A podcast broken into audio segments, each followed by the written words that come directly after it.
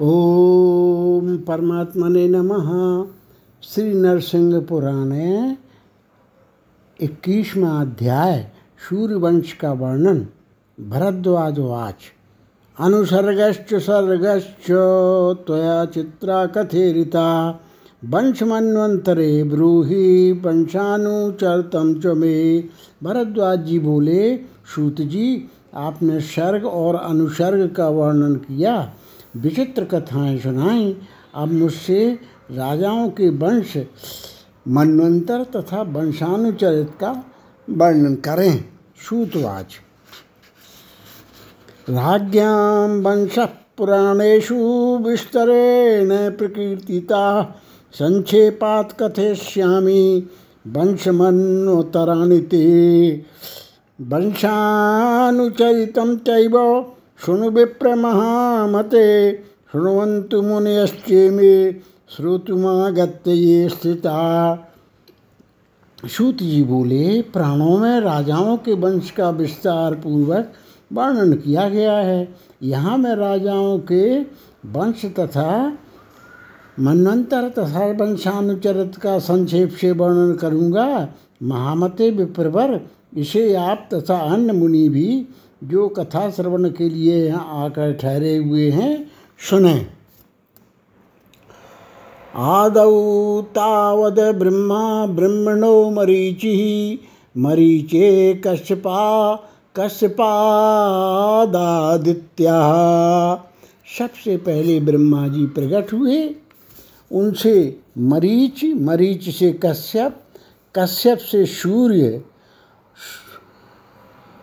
आदित्या मन आदित्यान मनु मनोरिक्ष्वाकुः इक्ष्वाकोर्विकुक्षी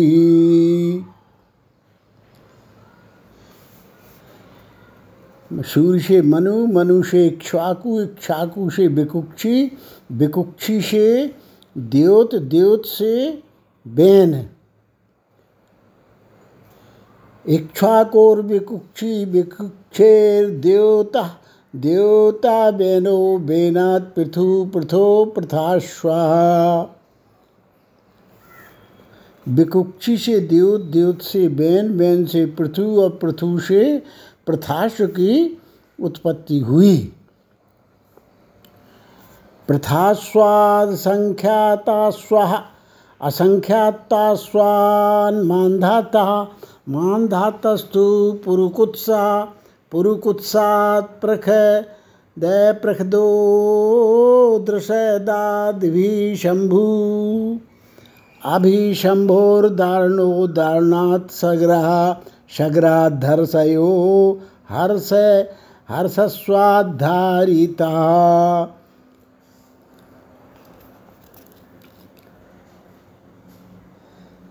भिक्षुक्षी से द्योत से बैन बैन से पृथु और पृथु से प्रथाश की उत्पत्ति हुई। प्रथाश से असंख्याताश असंख्याताश से मानदाता मानदाता से पुर, कुत्स, पुरकुत्स से हृषद हृषद से अति अभिशंभु अभिशंभु से दारुण दारुण से शगर शगर से हरियश हरियश से हारीत हारीत से हारीत धृताशे रोहिता स्वादंश पुमान, अंशु मथे अंशुमथो भगीरथ भगीरथात् सौदासा सौदासा शत्रुद्दमः शत्रुन्दमादरण्यः अरण्यात् दीर्घबाहु दीर्घबाहुरजः अजा दशरथः दशरथाद्रामः, रामाल्लवः, लवात् पद्मा, पद्मादनुपर्णः अनुपर्णात् वस्त्रपाणि वस्त्रपाणे शुद्धोधन शुद्धोधनात् बुधा, बुधादादित्यवंशो निवर्तते। सूर्यवंशे भवाय, एते प्रधानेन प्रकीर्तिता वैर्यं पृथ्वी भुक्ता धर्मता क्षत्रिय पुराः। हारित सगर से हरियस्व हरियस्व से हारित हारित से रोहिताश रोहितासु से अंशुमान तथा अंशुमान से भगीरथ उत्पन्न हुए। भगीरथ से शवदास शवदास से शत्रुदम शत्रुदम से अरण्य अरण्य से दीर्घबाहु दीर्घबाहु से यज, अज से दशरथ दशरथ से श्री राम श्री राम से लव लव से पद्म पद्म से अनुपर्ण और अनुपर्ण से वस्त्र पाणी का जन्म हुआ। वस्त्र वस्त्र पाणी से शुद्धोधन और शुद्धोधन से बुध। बुद्ध की उत्पत्ति हुई। बुद्ध से सूर्य वंश समाप्त हो गया। सूर्यस्य वंशा कथितो मया मुने। समुद्गता यत्र नरेशुरा पुरा मयोच्यमानाच्छसिना शृणुष्य वंशोथ नृपानुत्तमान सूर्य वंश में उत्पन्न हुए जो क्षत्रिय हैं, उनमें से मुख्य मुख्य लोगों का यहाँ वर्णन किया गया, जिन्होंने पूर्व काल में इस पृथ्वी का धर्म पूर्वक पालन किया है। मुने यह मैंने सूर्यवंश का वर्णन किया है, जिसमें प्राचीन काल में अनेकानेक नरेश हो गए हैं। अब मेरे द्वारा बतलाए जाने वाले चंद्रवंशीय परम उत्तम राजाओं का वर्णन आप लोग सुने इति श्री नरसिंह पुराणे सूर्य वंश कथनन नामयिका विंशो अध्याय। बाईसवा अध्याय, चंद्रवंश का वर्णन। श्रुतवाच सोमवंशम शुणुद्वाथ भारद्वाज महामुरे प्राणे विस्तरेणोक्तम संक्षेपात कथेधुना। सूत जी बोले, महामुने भरद्वाज, अब चंद्रवंश का वर्णन सुनो। अन्य पुराणों में इनका विस्तार पूर्वक वर्णन किया गया है। अतः इस समय में यहाँ संक्षेप से इसका वर्णन करता हूँ।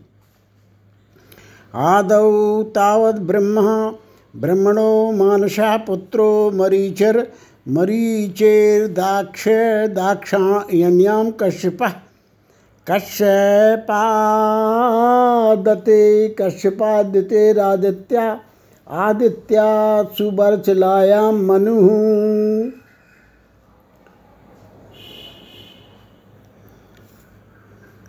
सर्वप्रथम ब्रह्मा जी हुए, उनके मानस पुत्र मरीचि हुए।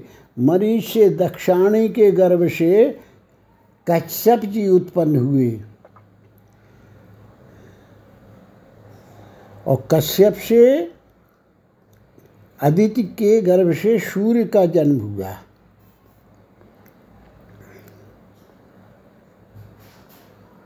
सोम सुभतलायाम मनु मनो स्वरूपायाम सोमा सोमा द्रोहिण्याम बुधा बुधा दिल्यायाम पुरुरवा पुरुरवा पुरु रवश आयु आयो रूपवत्याम नहुषा, नहुषात पितृवत्यायाम ययाति, याति शर्मष्ठायाम पुरु पुरोर्वंशदायाम संपाति संपाते एर भानुदत्तायाम सार्वभौम। सार्वभौमस्य वैदेह्याम भोज भोजस्य लिंगायाम दुष दुष्यंतः दुष्यंतस्य शकुंतलायाम भरता, भरतस्य नंदयाम अजमीढ़, अजमीढ़स्य सुदेव्याम प्रश्नी प्रश्नेरुग्रसेनायाम प्रसरः, प्रसरस्य बहुरूपायाम शंतनु शंतनोर योर जन योजन गंधायाम विचित्र वीर्य, विचित्र वीर्यश्याम्बिकायाम पांडु। पांडो कुंती देव देव्याम अर्जुन सुभद्राया अभिमन्यु। अभिमन्योरुत्तरायां परीक्षिता परीक्षित मातृवत्तायां जन्मे जन्मे जयः। जन्मे जयस्य पुण्यवत्यां शतनीकः। शतनीकस्य पुष्पवत्यायां शास्त्रानीकः शास्त्रानीकस्य मृगवत्या मुदयनः। तस्य बाषवदत्तायां नरवाहिनः नरवाहिनस्याश्वमेधायां क्षेमकः। क्षेमकांता पांडवा सोमवंशो निवर्तते। सूर्य से सुवर्चला संज्ञा के गर्भ से मनु की उत्पत्ति हुई। मनु के द्वारा स्वरूपा के गर्भ से सोम और सोम के द्वारा रोहिणी के गर्भ से बुध का जन्म हुआ तथा बुध के द्वारा इला के गर्भ से राजा पुरुरवा उत्पन्न हुए। पुरुरवा से आयु का जन्म हुआ। आयु द्वारा रूपवती के गर्भ से नहुस हुए। नहुस के द्वारा पितृवती के गर्भ से जजाति हुए और ययाति के से शर्मिष्ठा के गर्भ से पुरु का जन्म हुआ। पुरु के द्वारा वंशदा के गर्भ से संपाति और उससे भानुदत्ता के गर्भ से सार्वभौम हुआ। सार्वभौम से वैदेही के गर्भ से भोज का जन्म हुआ। भोज के लिंगा के गर्भ से दुष्यंत और दुष्यंत के शकुंतला से भरत हुआ। भरत से नंदा से अजमीढ़ नामक पुत्र हुआ।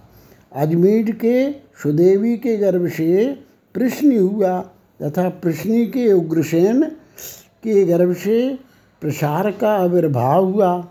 प्रसर के बहुरूपा के गर्भ से संतनु हुए। शंतनु से योजन गंधा ने विचित्र वीर को जन्म दिया। विचित्र वीर के अंबिका के गर्भ से पांडु का जन्म हुआ। पांडु से कुंती देवी के गर्भ से अर्जुन हुआ। अर्जुन से सुभद्रा ने अभिमन्यु को उत्पन्न किया। अभिमन्यु से उत्तरा के गर्भ से परीक्षित हुआ। परीक्षित के मातृवती से जन्मेजय उत्पन्न हुए और जन्मेजय के पुण्यवती के गर्भ से शतानीक की उत्पत्ति हुई। शतानीक के पुष्पवती से सहस्त्रानीक हुआ। सहस्त्रानीक से मृगवती से उदयन उत्पन्न हुआ और उदयन के बासवदत्ता के गर्भ से नरवाहन हुआ। नरवाहन के अश्वमेधा से क्षेमक हुआ। यह क्षेमक ही पांडुवंश का अंतिम राजा है। इसके बाद सोमवंश निवृत्त हो जाता है।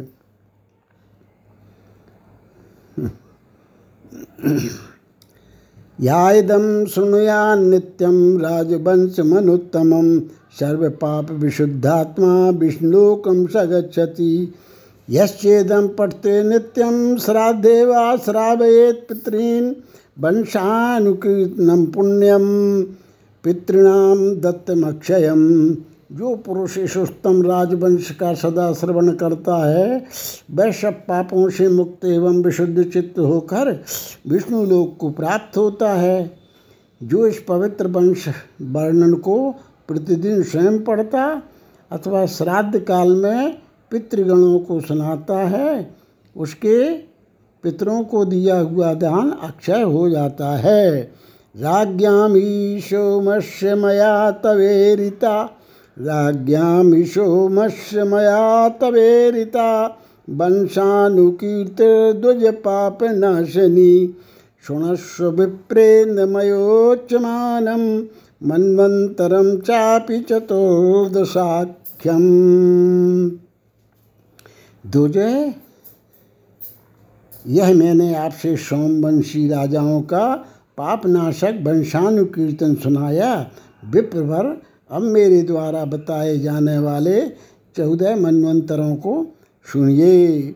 इति श्री नरसिंह पुराणे सोमवर्षानुकीर्तन नाम द्वाविंशो अध्याय। महा पच्चीसवा अध्याय इक्ष्वाकु की तपस्या और ब्रह्मा जी द्वारा विष्णु प्रतिमा की प्राप्ति। मनुपुत्र प्रतापी राजा इक्ष्वाकु अयोध्यापुरी के राजा थे और उन्होंने तपस्या करके विष्णु की प्राप्ति की, विष्णु की प्रतिमा की प्राप्ति की, भरद्वाजवाद, कथम स्तुतो गणाध्यक्ष गणाध्यक्षस्तेन राज्ञा महात्मना, यथा तेन तपस्तप्तम तन्मे बद महामते भरद्वाज जी ने पूछा, महामते, उन महात्मा राजा ने किस प्रकार गणेश जी का स्तवन किया तथा उन्होंने उन्होंने जिस प्रकार तपस्या की, उसका आप मुझसे वर्णन करें। सूतवाच चतुर्थी दिवसे राजा स्नात्वा दुजा रक्तांबरधरो भूत्वा रक्तगंधानुलेपनाम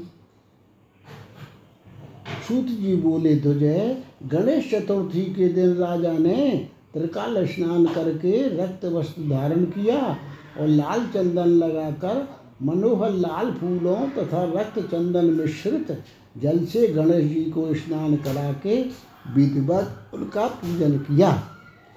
सुरक्त कुशबैर हृदय विनायक विनायक मथार्थ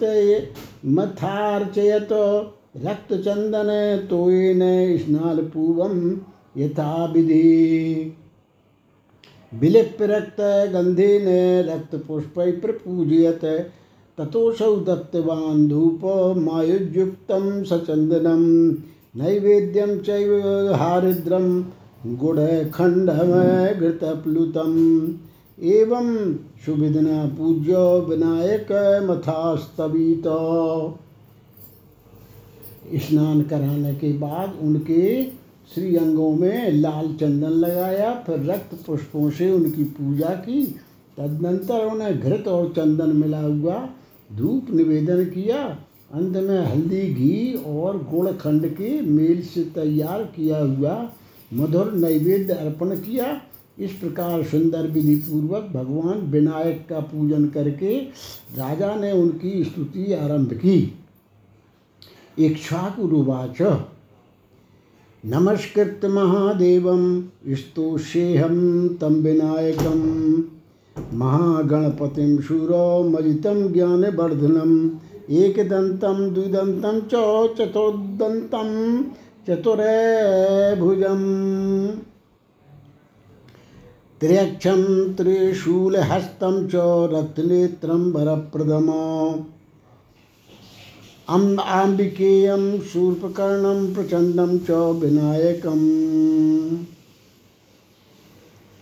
इच्छाकु बोले मैं महान देव गणेश जी को प्रणाम करके उन विघ्न राज का स्तवन करता हूँ, जो महान देवता एवं गणों के स्वामी हैं, शूरवीर तथा अपराजित हैं और ज्ञान वृद्धि कराने वाले हैं, जो एक, दो तथा चार दांतों वाले हैं। जिनकी चार भुजाएँ हैं, जो तीन नेत्रों से युक्त और हाथ में त्रिशूल धारण करते हैं, जिनके नेत्र रक्त वर्ण हैं, जो वर देने वाले हैं। जो माता पार्वती के पुत्र हैं, जिनके सूप जैसे कान हैं, जिनका वर्ण कुछ कुछ लाल है। आरक्तम दंडिनम चैव बन्निवक्त्रम हुतप्रियम। अनर्चितो विघ्नकरा सर्वकार्येषु नृणाम जो दंडधारी तथा अग्निमुख हैं, एवं जिन्हें होम प्रिय है, तथा जो प्रथम पूजित न होने पर मनुष्यों के सभी कार्यों में विघ्नकारी होते हैं। तम नमामि गणाध्यक्षम भीममुग्रमुपाश्रुतं मदमत्तं विरूपाक्षं भक्त विघ्न निवारकम्। कू सूर्यकोट प्रतीकाशं भिन्नाञ्जन समप्रभं बुद्धं सुनिर्मलं शान्तं नमस्यामि विनायकं। नमोस्तु गजवक्त्राय गणानां पते नमः मेरुमंदिररूपाय नमः कैलासवासिने। विरूपाय नमोस्तेस्तु नमस्ते ब्रह्मचारिणे। भक्तस्तु, भक्तस्तुताय, देवाय नमस्तुभ्यं विनायकम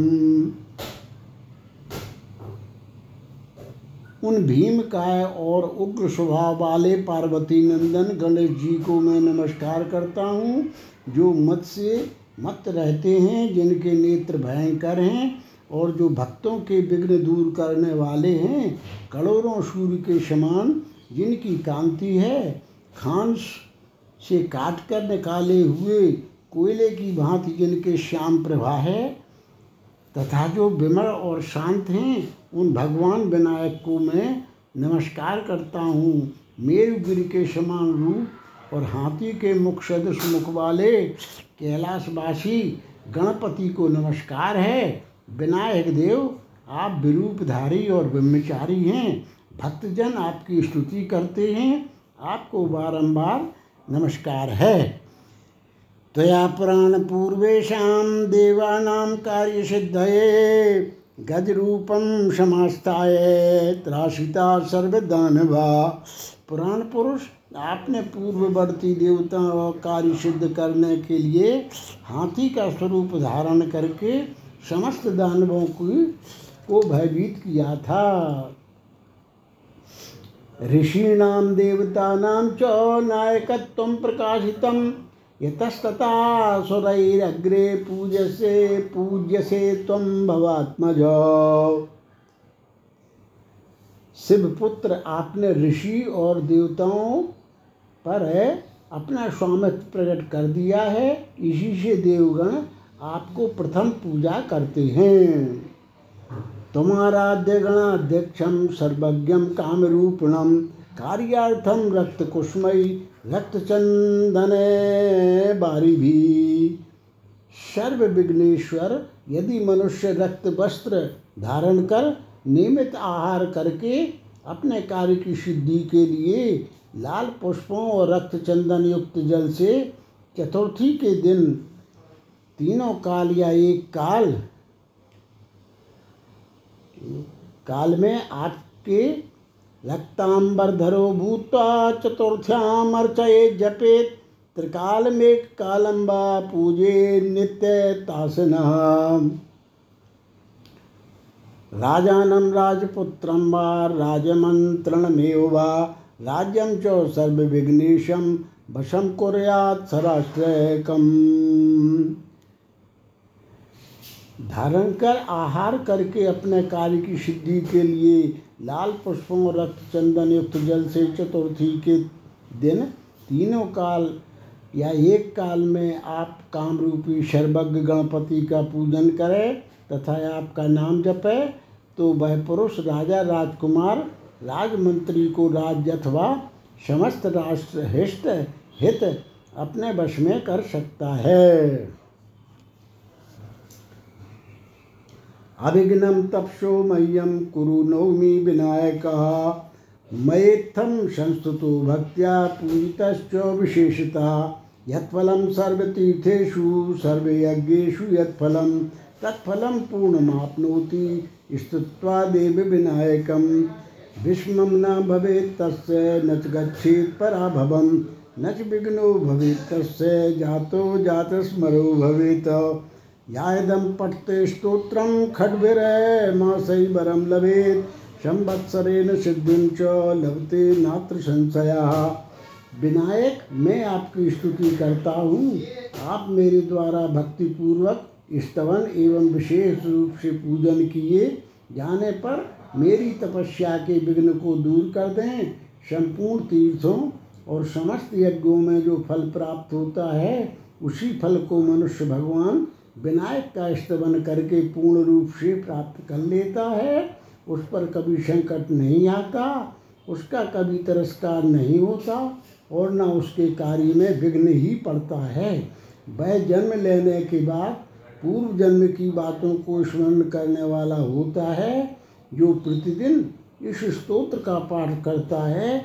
वह छः महीनों तक निरंतर पाठ करने से गणेश जी से मनोवांछित वर प्राप्त करता है और एक वर्ष में पूर्णतः सिद्धि प्राप्त कर लेता है। इसमें तनक भी संशय नहीं है। श्रुतवाच। एवं स्तुत्वा पुरा राजा गणाध्यक्षं द्विजोत्तमं तापसं वेशमास्थाय तपश्चर्तुं गतो वनम श्रुत जी बोले द्विजोत्तम गण इस प्रकार राजा इक्ष्वाकु पहले गणेश जी का स्तवन करके फिर तपस्वी का वेश धारण कर तप करने के लिए वन में चले गए।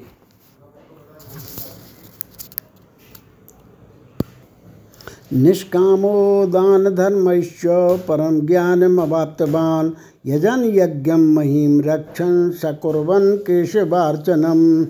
उत्पाद्य पुत्रान् प्रीत्यर्थं ध्यान त्यक्त्वा कलेवरं ध्यायन् वै केवलं ब्रह्म प्राप्तवान वैष्णवं पदम। निष्काम भाव से किए गए यज्ञ, दान तथा धर्माचरणों द्वारा उन सर्वदेवमय भगवान विष्णु को संतुष्ट करके राजा ने परम उत्तम ज्ञान प्राप्त कर लिया।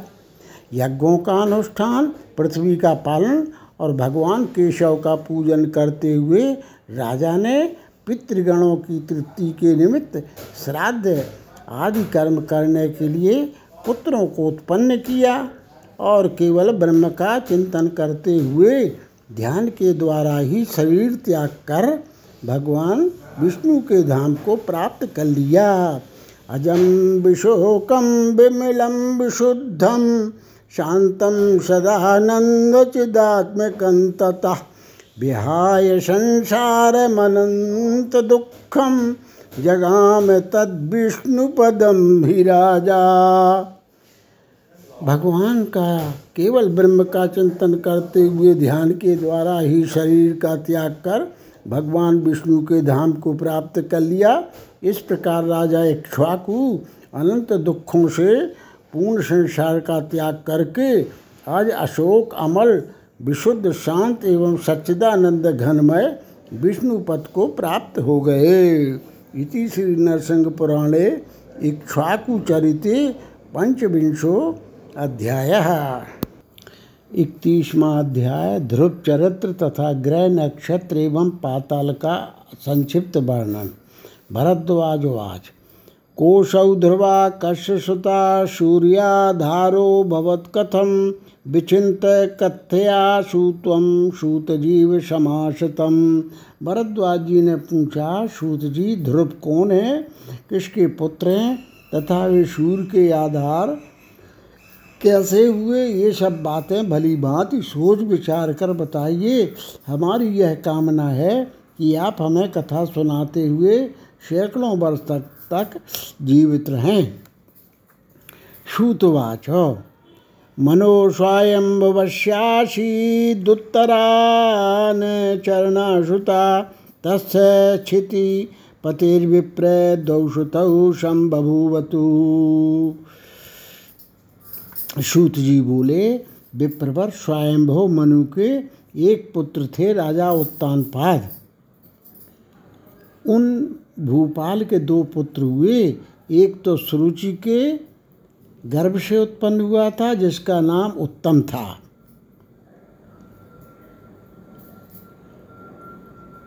सुरुच्यामुत्तमो ज्येष्ठा सुनित्याम तु ध्रुवो परहा मध्ये समम नरपते रूपविष्ट चैकधा। सुनीत्या राजसेवायै नियुक्तो लङ्कृताश्रुतः ध्रुवो धात्रेय कापुत्रै समं व्यनय तत्परः। सागत्तोत्तानचरणं क्षोणीशं प्रणनामः दृष्टोत्तमं तदुत्सङ्गे निविष्टं जनकश्यपै प्राप्य सिंहासनस्थं च नृप्तं बाल चापलात् आरुरुक्षु क्षुमवेक्ष्यामुं क्षुमवेक्ष्यामुं सुरचर ध्रुवमब्रवीत। एक तो सुरुचि के गर्भ से उत्पन्न हुआ था, जिसका नाम उत्तम था, वह ज्येष्ठ था। दूसरा पुत्र ध्रुव था, जो सुनीति के गर्भ से उत्पन्न हुआ था। एक दिन जब राजा राजसभा में बैठे हुए थे, सुनीत ने अपने पुत्र ध्रुव को वस्त्राभूषण से विभूषित करके राजा की सेवा के लिए भेजा। विनयशील ध्रुव ने धाय के पुत्रों के साथ राजसभा में जाकर राजा उत्तानपात को प्रणाम किया। वहाँ उत्तम को पिता की गोद में बैठा देख ध्रुव सिंहासन पर आसीन राजा के पास जा पहुँचा और बालोचित चपलता के कारण राजा की गोद में चढ़ने की इच्छा करने लगा। यह देख सुरुचि ने ध्रुव से कहा, सुरुचि उवाच। दौर्भगे किमान लो किमारूढ़ुम विच्छेरंके महीपते बाल बाल से बुद्धित्वाद भाग्या जाठ रोद्भव। अस्मिन् सिंहासने स्थातुं सुकृतं किं त्वया कृतं? यदि स्यात् सुकृतं तत्किं दुर्भाग्यो दर्गो भवा। अनेनैवानुमानेन बुधियश स्वल्पपुण्यतां भूत्वा राजकुमारोऽपि नालङ्कुर्या ममोदरं सुकुक्षिजम सुकुक्षिजयममुं पश्य त्वमुत्तममनुत्तमम् अधिजानुधराजान बोरमाने ने परिभृंगितम सुरुचि बोली अभागने के बच्चे, क्या तू भी महाराज की गोद में चढ़ना चाहता है? बालक मूर्खता बस ही ऐसी चेष्टा कर रहा है। तू इसके योग्य कदापि नहीं है, क्योंकि तू एक भाग्यहीना स्त्री के गर्भ से पैदा हुआ है। बता तो सही, तूने इस सिंहासन पर बैठने के लिए कौन सा पुण्य कर्म किया है? यदि पुण्य ही किया होता तो क्या अभाग्नि के गर्भ से जन्म लेता? राजकुमार होने पर भी तू मेरे उदर की शोभा नहीं बढ़ा सका। इसी बात से जान ले कि तेरा पुण्य बहुत कम है। उत्तम कोंख से पैदा हुआ है। कुमार उत्तम जो सर्वश्रेष्ठ है, देखो वह कितने सम्मान के साथ पृथ्वीनाथ पृथ्वीनाथ महाराज महाराज के दोनों घुटनों पर बैठा है। सूतवाच मध्य राजसभम बालस्तयेति परिभर्तिता। निष्पन्निपत्तेनात्र बाष्पाम्बुर धैर्यात् किंचन चोक्तवान। उचितम नोचितम किंचन नोचिबान सोपि पार्थिवा। सूत जी कहते हैं, राजसभा के बीच सुरुचि के द्वारा इस प्रकार झड़के जाने पर बालक ध्रुव की आँखों से अश्रु बिंदु झरने लगे, किंतु वह धैर्यपूर्वक कुछ भी न बोला। नियंत्रितो महस्याश्च तस्या सौभाग्य गौरवात विसर्जित है सबालोकम शोकम संघृत चेष्टित। इधर राजा भी रानी के सौभाग्य गौरव से आबद्ध हो, उसका कार्य उचित था या अनुचित, कुछ भी ना कह सके। नियंत्रितो महेश्याश्च तस्या सौभाग्य गौरवात विसर्जित सभाम लोकम शोकम संघृत चेष्टिता। जब सभासदगण विदा हुए, तब अपनी शैशवोचित चेष्टाओं से शोक को दबाकर वह बालक राजा को प्रणाम करके अपने घर को चला गया। शैशवेशा ससुर्नत्वा नृपम श्वासदनम येऊ सुनुतर नीति निलयम मौलोक्याथ बालकम। सुनीत ने अपने नीति के खजाने बालक को देखकर उसके मुख की कांति से ही जान लिया कि ध्रुव का राजा के द्वारा अपमान किया गया है। मुखस लक्ष्मी विचार्यासी ध्रुवम राज्ञापमानितम। अथ दृष्ट्वा सुनीतिम तो रहोन्तापुर बासीनम। आलिंग दीर्घ निश्वस्व मुक्तकंठम रुरोदुषा शांतय्वा सुनीतिस्तम बदनम परिमार्ज च दुकूलांचल संपर्क बीचितम मृदुपाणिना अप्रक्षितनियम माता बदरोदन कारणम विद्यमाने नरपतौ शिशु के नापमानिता माता सुनीति को अंतापुर में एकांत स्थान में देखकर ध्रुव अपने दुख के आवेग को न रोक सका वह माता के गले से लगकर लंबी सांस खींचता हुआ फूट फूट कर रोने लगा। सुनीति ने उसे सांत्वना देकर कोमल हाथ से उसका मुख पहुँचा और साड़ी के अंचल से हवा करती हुई माता अपने लाल से पूछने लगी, बेटा, अपने रोने का कारण बताओ। राजा के रहते हुए किसने तुम्हारा अपमान किया है? ध्रुववाच संपक्षे जनयित्वाहं सम्यक् संशय ममागृता भार्यात्वेऽपि च सामान्ये कथं सा सुरुचि प्रिया कथम न भवती माता प्रिया चिति पतिरसी ध्रुव बोला माँ, मैं तुमसे एक बात पूछता हूँ, मेरे आगे तुम ठीक ठीक बताओ। जैसे सुरुचि राजा की धर्म पत्नी है, वैसे ही तुम भी हो। फिर उन्हें सुरुचि ही क्यों प्यारी है?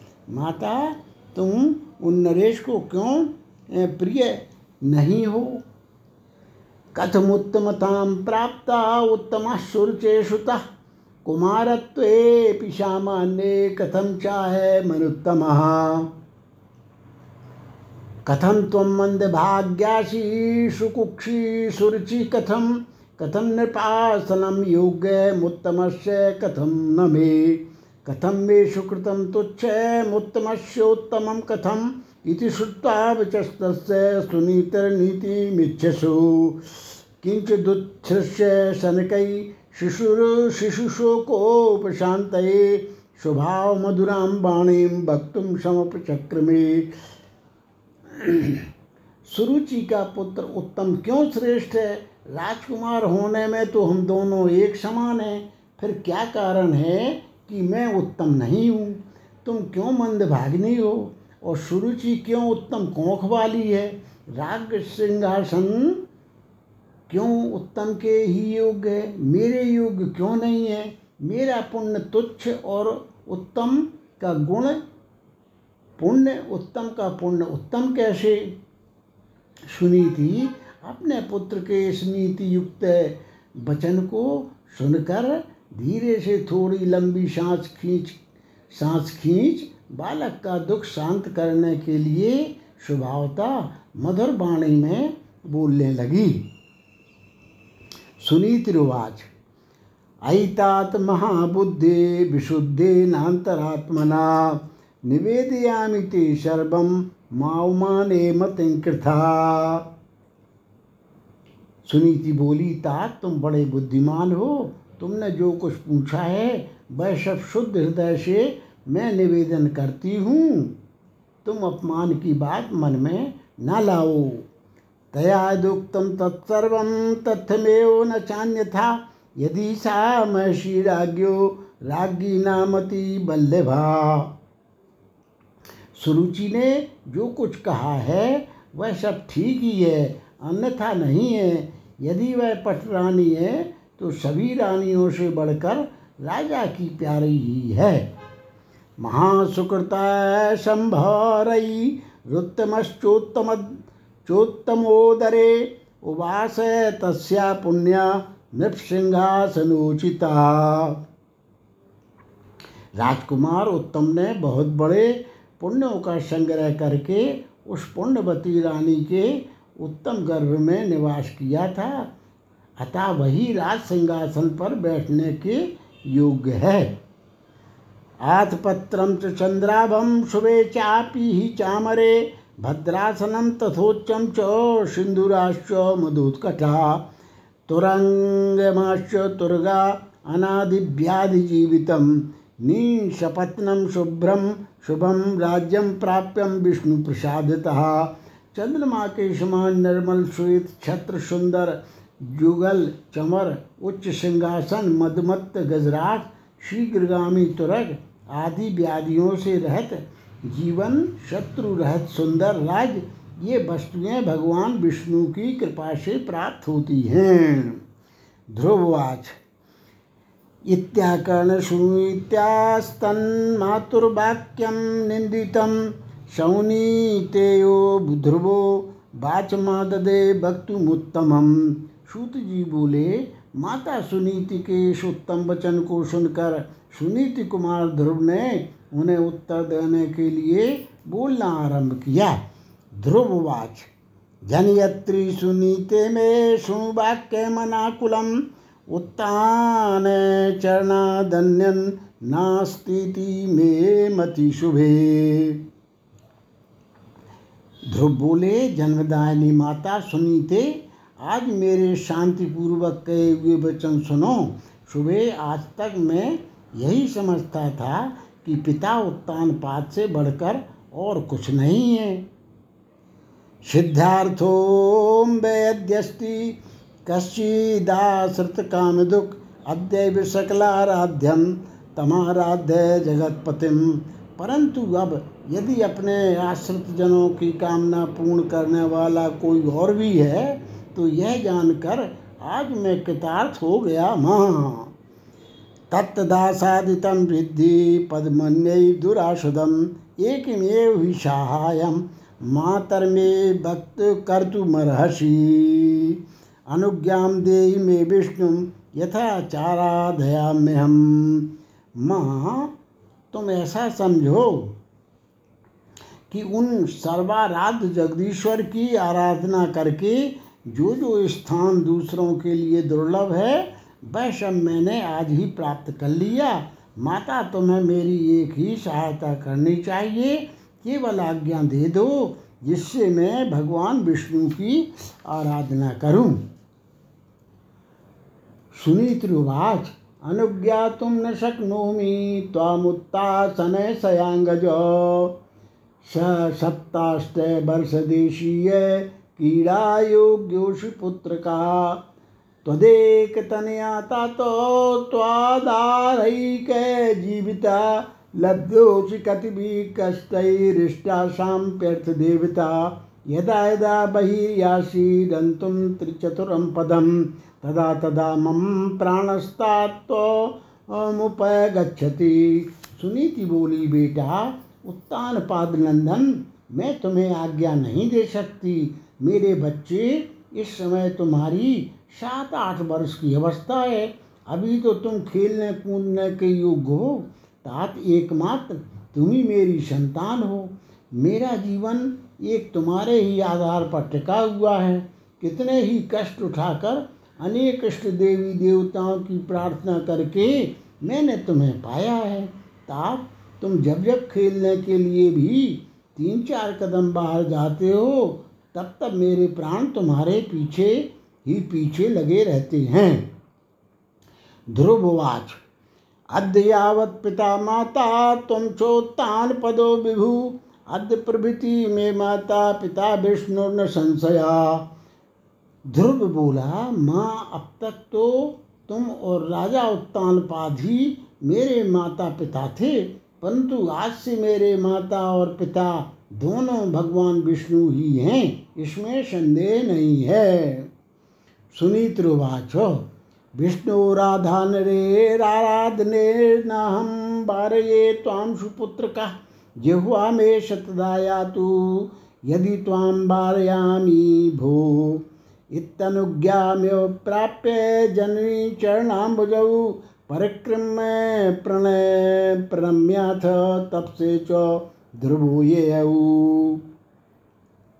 सुनीति बोली, मेरे शिवयोग पुत्र, मैं भगवान विष्णु की आराधना करने से तुम्हें रोकती नहीं यदि रोकूं तो मेरी जिह्वा के सैकड़ों टुकड़े हो जाएँ।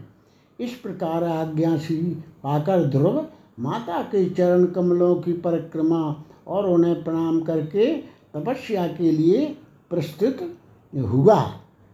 तथापि धैर्य सूत्रेण सुनीत्या परिगुम्ब च तत्रेन्दी बरजामाला ध्रुवस्योपायनीकृता, मात्रा तन्मार्गरक्षार्थं तदा तदनुगीकृता परैर्वार्यप्रसरा स्वाशीर्वादा परैषता, सर्वत्रावतु ते पुत्र शंख चक्र गदाधरा, नारायणो जगद्व्यापी शंभु कारुण्य बारिधि। सुनीति ने धैर्यपूर्वक सूत्र में नील कमल की माला, गूंथ कर पुत्र को उपहार दिया। मार्ग में पुत्र की रक्षा के लिए माता ने अपने शत शत आशीर्वाद, जिनका प्रभाव शत्रु भी नहीं रोक सकते, उसके पीछे लगा दिए।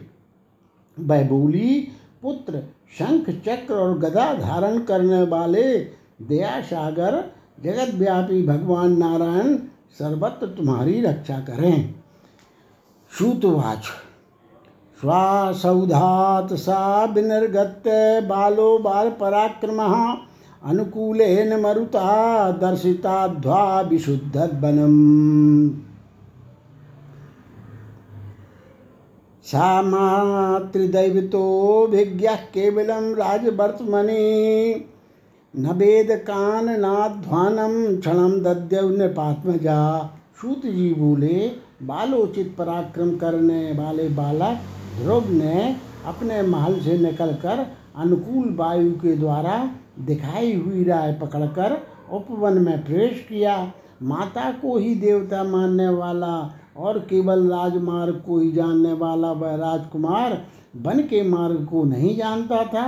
अतः एक क्षण तक आँखें बंद करके कुछ सोचने लगा। पुरोपवनमासाद्य चिंतयामासोर्भ कहा किं करोमि क्व गच्छामि क्व मे साहायदो भवेत्। एवमुन्मील्य गनयने यावत् पश्यति साधुर्वा। तावत् दर्श तावत् ददर्श सप्तर्षीन् अनर्कित गतिन् बने। अथ दृष्ट्वा स सप्तर्षीन् सप्त सप्तति तेजसा भाग्यसूत्रैडवाकृत्स्यो पनीतान प्रमुदः। नरक नगर के उपवन में आकर बालक ध्रुव इस प्रकार चिंता करने लगा, क्या करूँ? कहाँ जाऊँ? कौन मुझे सहायता देने वाला होगा? ऐसा विचार करते हुए उसने जो ही आँखें खोल कर देखा, त्यों ही उस उपवन में अप्रत्याशित अप्रत्याशित गति वाले महर्षि, सप्तर्षि उसे दिखाई दिए। उन सूर्य तुल्य तेजस्वी सप्तर्षियों को जो मानो भाग्य सूत्र से ही खिंच कर ले आए गए थे, देखकर ध्रुव बहुत प्रसन्न हुआ। तिलकांकित सद भालान कुशोप घृतांगुलीनो कृष्णे जिनोपविष्टांश्च ब्रह्मसूत्रैलङ्कृतान् उपगम्य विनम्नाशं प्रबद्धकरसम्पुटा ध्रुवो विज्ञापयांश्चक्रे प्रणम्य ललितम बचा उनके सुंदर लाट में तलक लगे थे। उन्होंने अंगुलियों में कुश की पवित्री पहन रखी थी। तथा यज्ञोपवीत से विभूषित होकर वे काले मिर्क चरण पर बैठे हुए थे। उनके पास जाकर ध्रुव ने गर्दन झुका दी, दोनों हाथ जोड़ लिए और प्रणाम करके मधुर वाणी में उन्हें अपना अभिप्राय निवेदित किया। ध्रुववाच अवैत माम मुनिबरा सुनीत्या उदर संभवम, उत्तान पाद तनियम ध्रुवम निर्विण्य मानुषम। ध्रुव बोला मुनिबरो आप मुझे सुनीति के गर्भ से उत्पन्न राजा उत्तानपाद का पुत्र ध्रुव जाने। इस समय मेरा चित्त जगत की ओर से विरक्त है। श्रुतवाच तम दृष्टो जलस्व जलस्वलम बालम स्वभाव मधुराकृतिम अनर्घ्यन नयने पथ्यम मृदुगंभीर भाषिणम उपोपवेश्य शिशुकम प्रोचुस्ते विस्मिताभृशम तवाद्यापि न जानीमो वत्स निर्वेद कारणम अनावाप्ताभिलाषाणां वैराग्यं जायते नृणां सप्तद्वीपपतेराज्ञा कुमारस्त्वं तथा कथं किमस्माभिरहो कार्यं कस्त मनोरथा। सूत जी कहते हैं, अमूल्य नीति ही जिनका, जिसका भूषण है, ऐसे मधुर और गंभीर भाषण करने वाले एवं स्वभावता मनोहर आकृति वाले उन तेजस्वी बालक को देखकर ऋषियों ने अत्यंत विस्मित हो उसे अपने पास बिठाया और कहा वत्स अभी तक तुम्हारे वैराग्य या निर्वेद का कारण हम नहीं जान सके। वैराग्य तो उन मनुष्यों को होता है जिनकी मनाकामनाएँ पूर्ण नहीं हो पाती, तुम तो सातों द्वीपों के अधीश्वर सम्राट के पुत्र हो।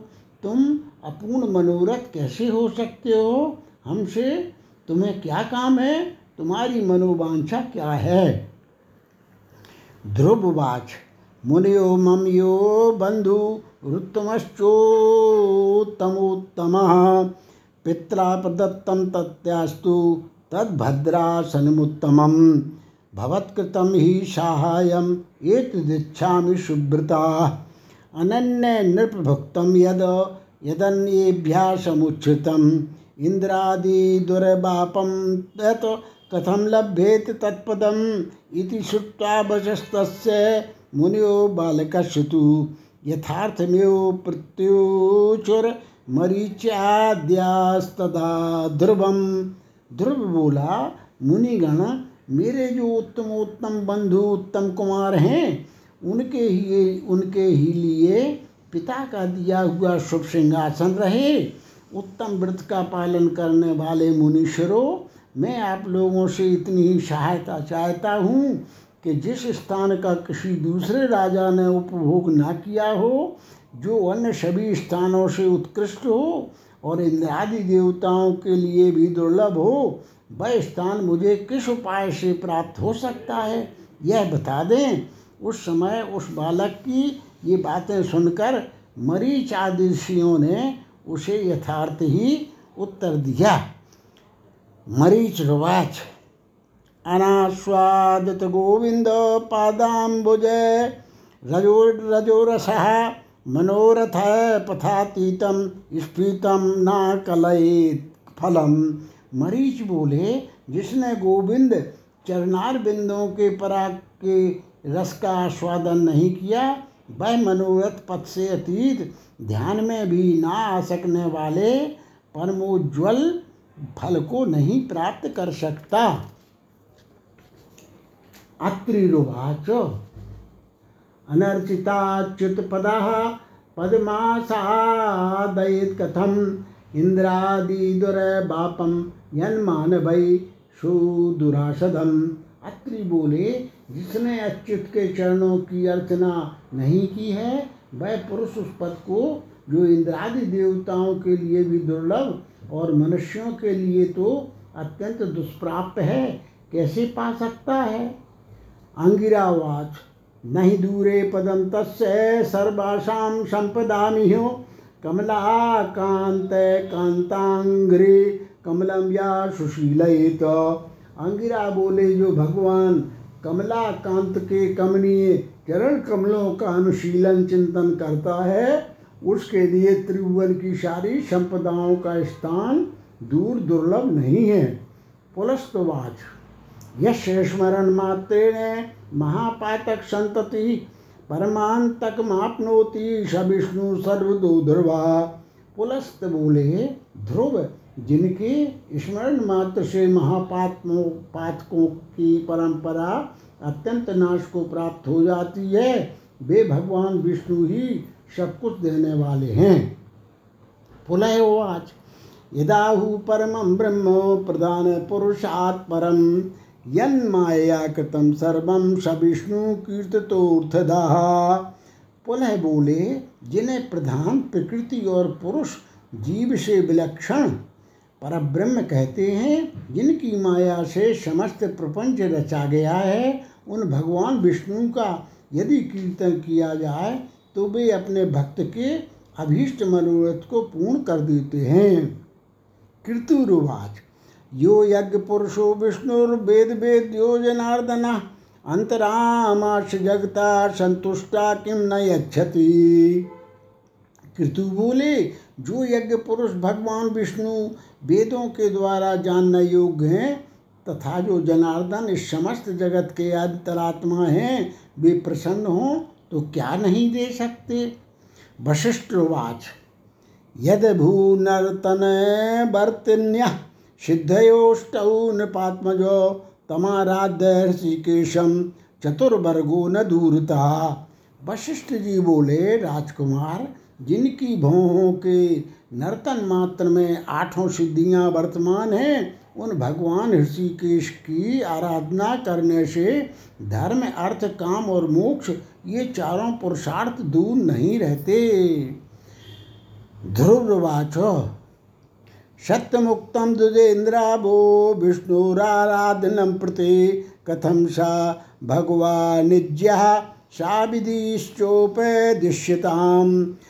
प्रभु भवेद्यो वै दुराराधतमो भवेत् बालोहम राजपुत्रोहम दुखम नैव मया क्षमम ध्रुव बोले दुजबरो भगवान विष्णु की आराधना के संबंध में आप लोगों ने जो विचार प्रकट किया, वह सत्य है। अब मुझे यह बताइए कि उन भगवान की पूजा कैसी करनी चाहिए? उसकी विधि का मुझे उपदेश कीजिए। जो बहुत कुछ दे सकते हैं, उनकी आराधना भी कठिन ही होगी। मैं राजकुमार हूँ और बालक हूँ। मुझसे विशेष कष्ट नहीं सहा जा सकता। मुनिया ऊँचू तिष्ठता, गच्छता वापी, स्वपता, जागृता तथा शयानेनोपविष्टेन वेद्यो नारायण सदा। पुत्रान् कलत्रं, मित्राणि राज्यं वासुदेवं जपन्मर्त्या सर्वप्राप्नोत्य संशयम मुनिगण बोले, खड़े होते, चलते, सोते, जागते, लेटते और बैठते हुए प्रतिक्षण भगवान नारायण का स्मरण करना चाहिए। भगवान वासुदेव के नाम का जप करने वाला मनुष्य, पुत्र, स्त्री, मित्र, राज्य, स्वर्ग तथा मोक्ष सब कुछ पा लेता है। द्वादशाक्षर मंत्रेण वासुदेव आत्मकेन च, ध्यायं चतुर्भुजं विष्णु जपत्वा सिद्धिं न कोगतः। पितामहेन चाप्येष महामंत्र उपासिता। मनुना राज्यकामेन वैष्णवेन नृपात्मजा। त्वमपे त्वमपेतेन मंत्रेण वासुदेव परो भव। यथाभिलषिता मृद्यम क्षिप्रम प्राप्यसि संप्रतम इसमें संशय नहीं है। वासुदेव स्वरूप द्वादशाक्षर मंत्र ओम नमो भगवते वासुदेवाय के द्वारा चार भुजाधारी भगवान विष्णु का ध्यान और जप करके किसने सिद्धि नहीं प्राप्त कर ली? राजकुमार पितामह। ब्रह्मा जी ने भी इस महामंत्र की उपासना की थी। विष्णु भक्त मनु ने भी राज्य की कामना शेष मंत्र द्वारा भगवान की आराधना की थी। सतपुरुष शिरोमणि तुम भी इस मंत्र द्वारा भगवान वासुदेव की आराधना में लग जाओ। इससे बहुत शीघ्र ही अपनी मनोवांछित समृद्धि प्राप्त कर लोगे।